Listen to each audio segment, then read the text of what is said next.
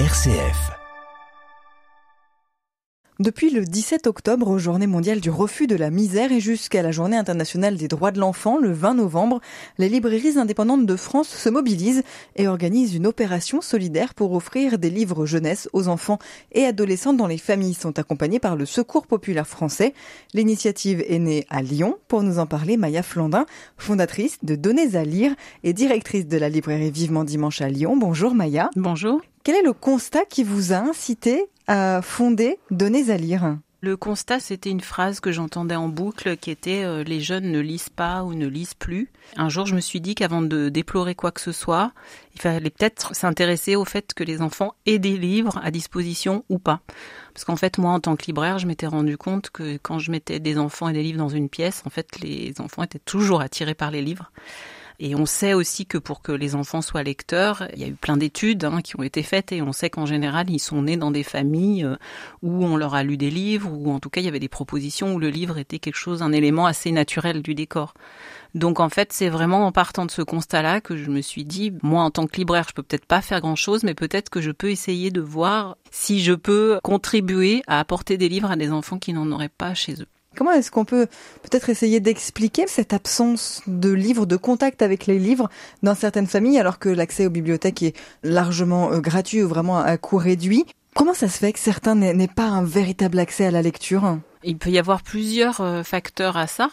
Quand dans une famille depuis toujours on n'a jamais eu de livre, en fait le livre bien souvent il est euh, assimilé euh, à des moments très précis de la vie. Ben, par exemple le livre ça va être uniquement le manuel scolaire ou le dictionnaire, mais ça va pas être le livre avec lequel on prend du plaisir à tout simplement s'évader, lire une histoire et penser à autre chose qu'à son quotidien. Donc ça dans certaines familles ça n'existe pas. Et puis aussi on le voit dans les familles qui sont suivies par le secours populaire Parfois, les parents ne parlent pas français, par exemple, et donc euh, bah, il n'y a pas de livre à la maison, puisque normalement, c'est quand même les parents qui font cette transmission-là, d'avoir envie d'acheter des livres, etc. Alors quand on lit pas soi-même le français, arriver à trouver les bons livres, euh, etc., c'est plus compliqué. Puis il faut y penser. Et puis surtout, dans des familles où la vie est déjà compliquée, il faut arriver à se loger, se vêtir, trouver à manger. Je comprends que le livre ne soit pas la priorité. Mais par contre, c'est vrai que j'estime que pour qu'un jour on puisse imaginer une forme d'égalité des chances, il faut quand même que les enfants aient accès à, la lecture, parce que c'est un accès à la culture, mais c'est aussi un accès au savoir. Enfin, c'est un, accès à tellement de choses qui est indispensable quand on veut être à peu près tous à égalité. Pour vous, c'est vraiment important que cet accès à la lecture soit simplifié et soit le même pour tous. C'est un loisir qui est finalement plus qu'un loisir? C'est bien plus qu'un loisir parce que la lecture, ce que ça apporte, c'est une possibilité de vivre une autre vie que la sienne. Donc à partir de ce moment-là, on devient plus compréhensif, plus empathique, on comprend mieux les autres. C'est une partie de la lecture. On pense toujours à la lecture évasion et on pense toujours à la lecture qui apporte euh, des qualités orthographiques, on va dire. Alors au-delà des qualités orthographiques, il y a vraiment cet aspect de se dire que la lecture, ça apporte un vocabulaire beaucoup plus riche, beaucoup plus varié. Et donc ensuite, on va pouvoir s'exprimer d'une manière tellement plus fine. En fait, on va pouvoir parler de ce qu'on ressent, on va pouvoir parler de ce qu'on comprend du monde. Donc ça veut dire qu'on peut exprimer des émotions, des sentiments, mais aussi on peut exprimer des revendications. Quand on a les mots, on n'a pas besoin des points. on peut arriver à dire les choses. Ça, c'est une forme d'égalité. Il y a tout cet aspect dans la lecture. C'est génial déjà de pouvoir s'évader. Hein. C'est pas rien. Je trouve que c'est aussi important. Mais il y a toute une dimension et puis qui éloigne des écrans, tout en apportant quelque chose qui est très riche. Il y a aussi pour les enfants, moi ce que j'ai remarqué, c'est que tous ceux qui lisent des histoires aux enfants l'ont déjà remarqué, on ne peut pas changer une seule phrase quand on lit une histoire à un petit enfant. Parce qu'il a remarqué la permanence de l'écrit. Et ça, c'est extrêmement rassurant. Qu'on soit adulte ou enfant, quand on dit les écrits restent, c'est pas pour rien. Il y a ce côté de permanence et on est dans un monde où tout bouge dans tous les sens tout le temps et on a aussi besoin de pouvoir se raccrocher à certaines choses telles que celle-ci. Ça, c'est du solide. Vous avez donc euh, choisi d'accompagner les familles euh, déjà elles-mêmes accompagnées par le Secours populaire français. Pourquoi le Secours populaire? D'une part parce que tout simplement donc c'est parti euh, cette aventure du plateau de la Croix-Rousse hein, donc ma librairie est implantée sur le plateau de la Croix-Rousse et il se trouve que le comité local du secours populaire est assez dynamique et qu'on avait déjà un peu des liens. Donc je me suis rapprochée d'eux, j'ai regardé comment ils fonctionnaient et je me suis rendu compte non seulement que c'est une euh, association qui rayonne sur tout le territoire et qui suit des familles de A à Z pendant une période donnée donc je me suis dit que ça allait être les bons acteurs en fait pour redistribuer. Dans leur mission, il y a une mission culturelle. Il y a l'aspect, mais bien sûr, il faut manger, il faut euh, se chauffer, il faut se vêtir, mais ils ont aussi cette volonté d'amener les gens qui suivent à la culture. Ça s'est fait assez naturellement, assez simplement, ce partenariat. Avant que le concept ne devienne national, vous l'avez testé chez vous, dans votre librairie, vivement euh, dimanche à Lyon, à la Croix-Rousse. Comment ça s'est passé? D'une part, j'ai été tout de suite assez saisie parce que c'est vrai qu'au départ, on avait notre petite euh, communication assez rudimentaire. Maintenant, c'est quelque chose de national, donc il y a de belles affiches, etc. Là, on avait conçu un petit truc assez simple dans notre lieu. Et c'était vraiment, on en parlait beaucoup du coup à nos clients en leur disant, ben voilà, on a conçu cette opération. Euh, à l'époque, on le faisait l'été. Vous venez vous acheter un livre pour vous pour l'été. Si vous avez envie, vous pouvez en rajouter un à un enfant.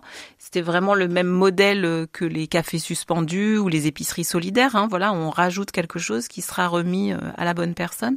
Et en fait, ce qui m'a étonné, c'est que immédiatement, j'ai senti une envie de transmettre je remarquais que ce qui était choisi comme livre, c'était soit des livres qu'on avait eu enfant et qui nous avaient apporté quelque chose de fort, soit des livres qu'on a lus à nos enfants nous-mêmes. Enfin, du coup, j'ai vraiment euh, trouvé que cet aspect transmission était très beau à voir. Et puis surtout, j'ai vu à quel point le public des librairies indépendantes était euh, attaché euh, aux livres et à quel point ils avaient envie d'en faire profiter d'autres. Et je me suis dit, bon, très certainement à la Croix-Rousse, les gens sont particulièrement généreux, mais peut-être qu'on peut aller voir ailleurs en France et voir si ça peut se passer de la même façon partout je pensais que ça pouvait fonctionner, sinon j'aurais pas proposé, mais pas à ce point-là. On continue à parler de cet événement Donnez à lire qui se déroule jusqu'au 20 novembre dans les librairies indépendantes de France avec Maya Flandin, la fondatrice de l'événement et directrice de la librairie Vivement Dimanche à Lyon. On se retrouve juste après une courte pause musicale. Restez là. M comme midi, l'invité. Je suis accompagnée de Maya Flandin. Aujourd'hui, c'est mon invité. On parle de Données à lire. Données à lire, c'est un événement organisé dans les librairies indépendantes de France. Pendant un mois, les clients donc des librairies participantes sont invités à choisir et ajouter un livre jeunesse à leurs achats, puis à le remettre à leur libraire. Ce livre est ensuite offert par les bénévoles du Secours populaire. Pourquoi avoir choisi cette formule de mise à contribution des clients?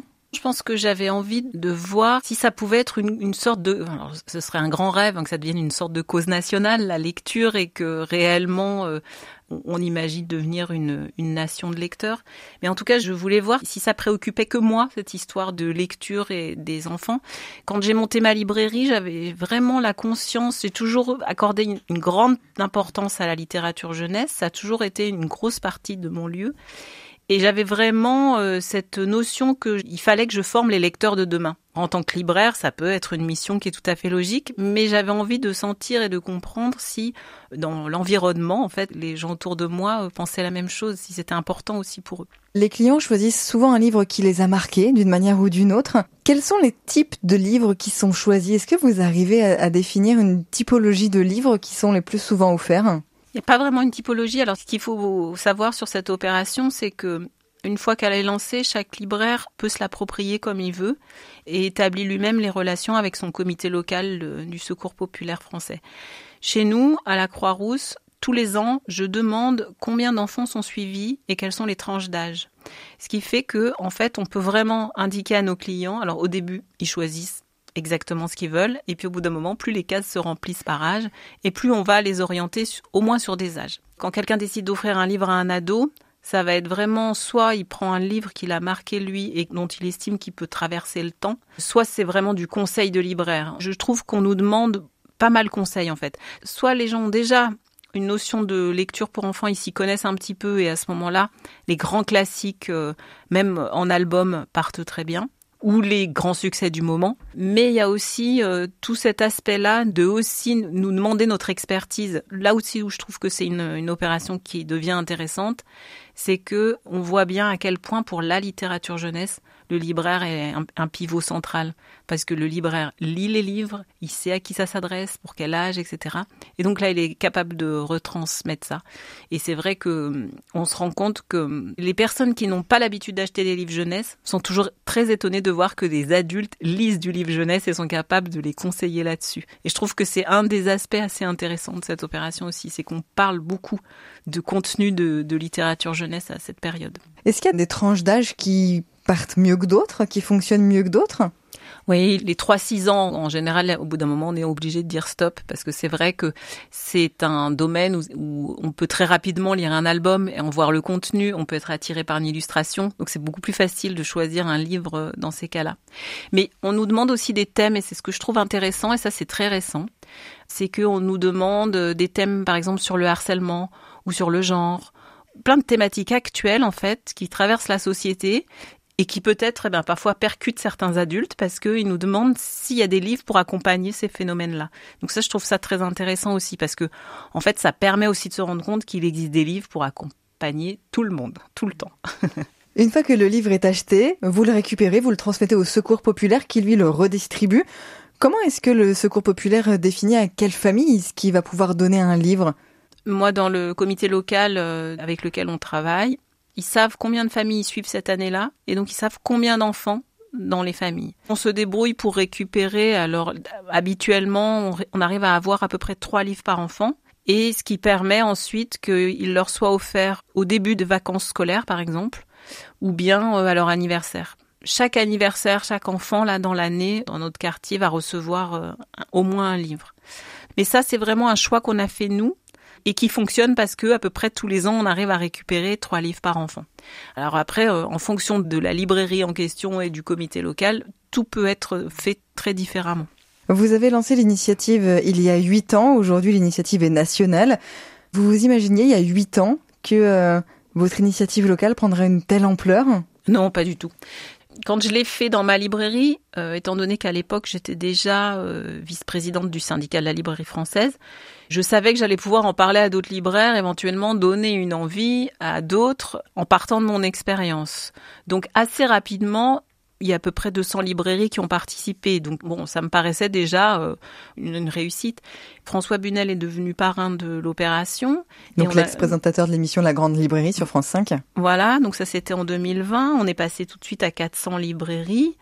D'année en année, là, ça augmente de plus en plus. Donc en 2022, il y avait 600 librairies à peu près sur tout le territoire qui participaient.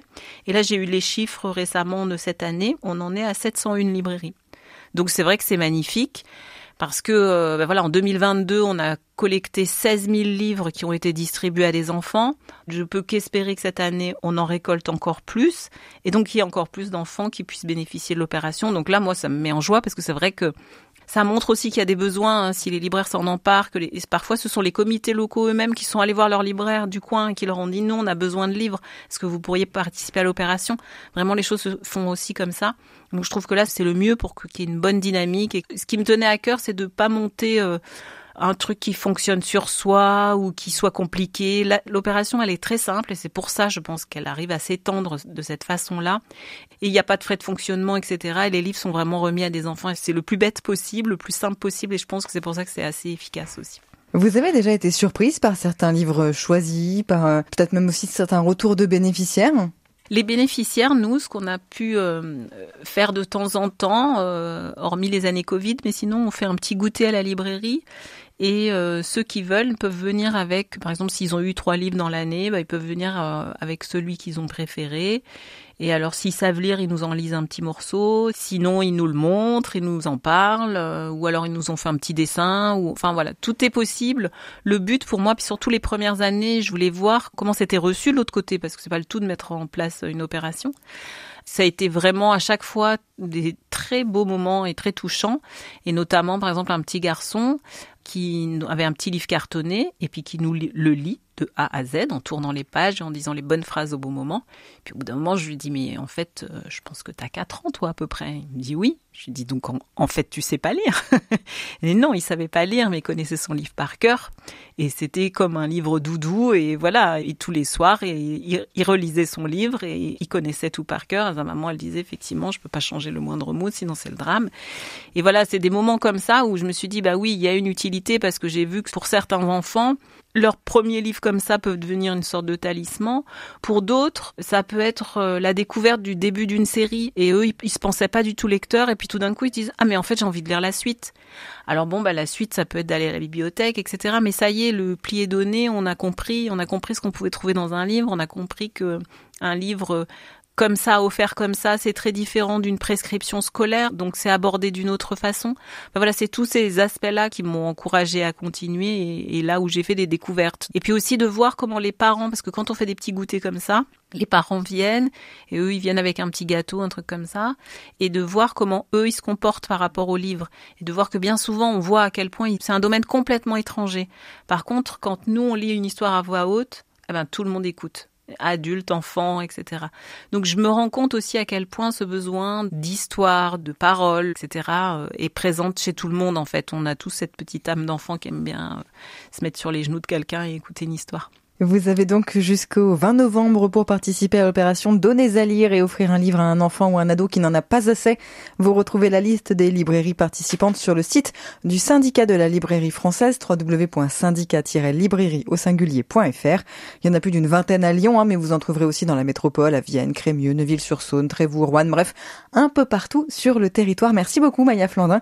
Vous êtes la fondatrice de Donnez à lire et directrice de la librairie Vivement Dimanche à Lyon. Merci.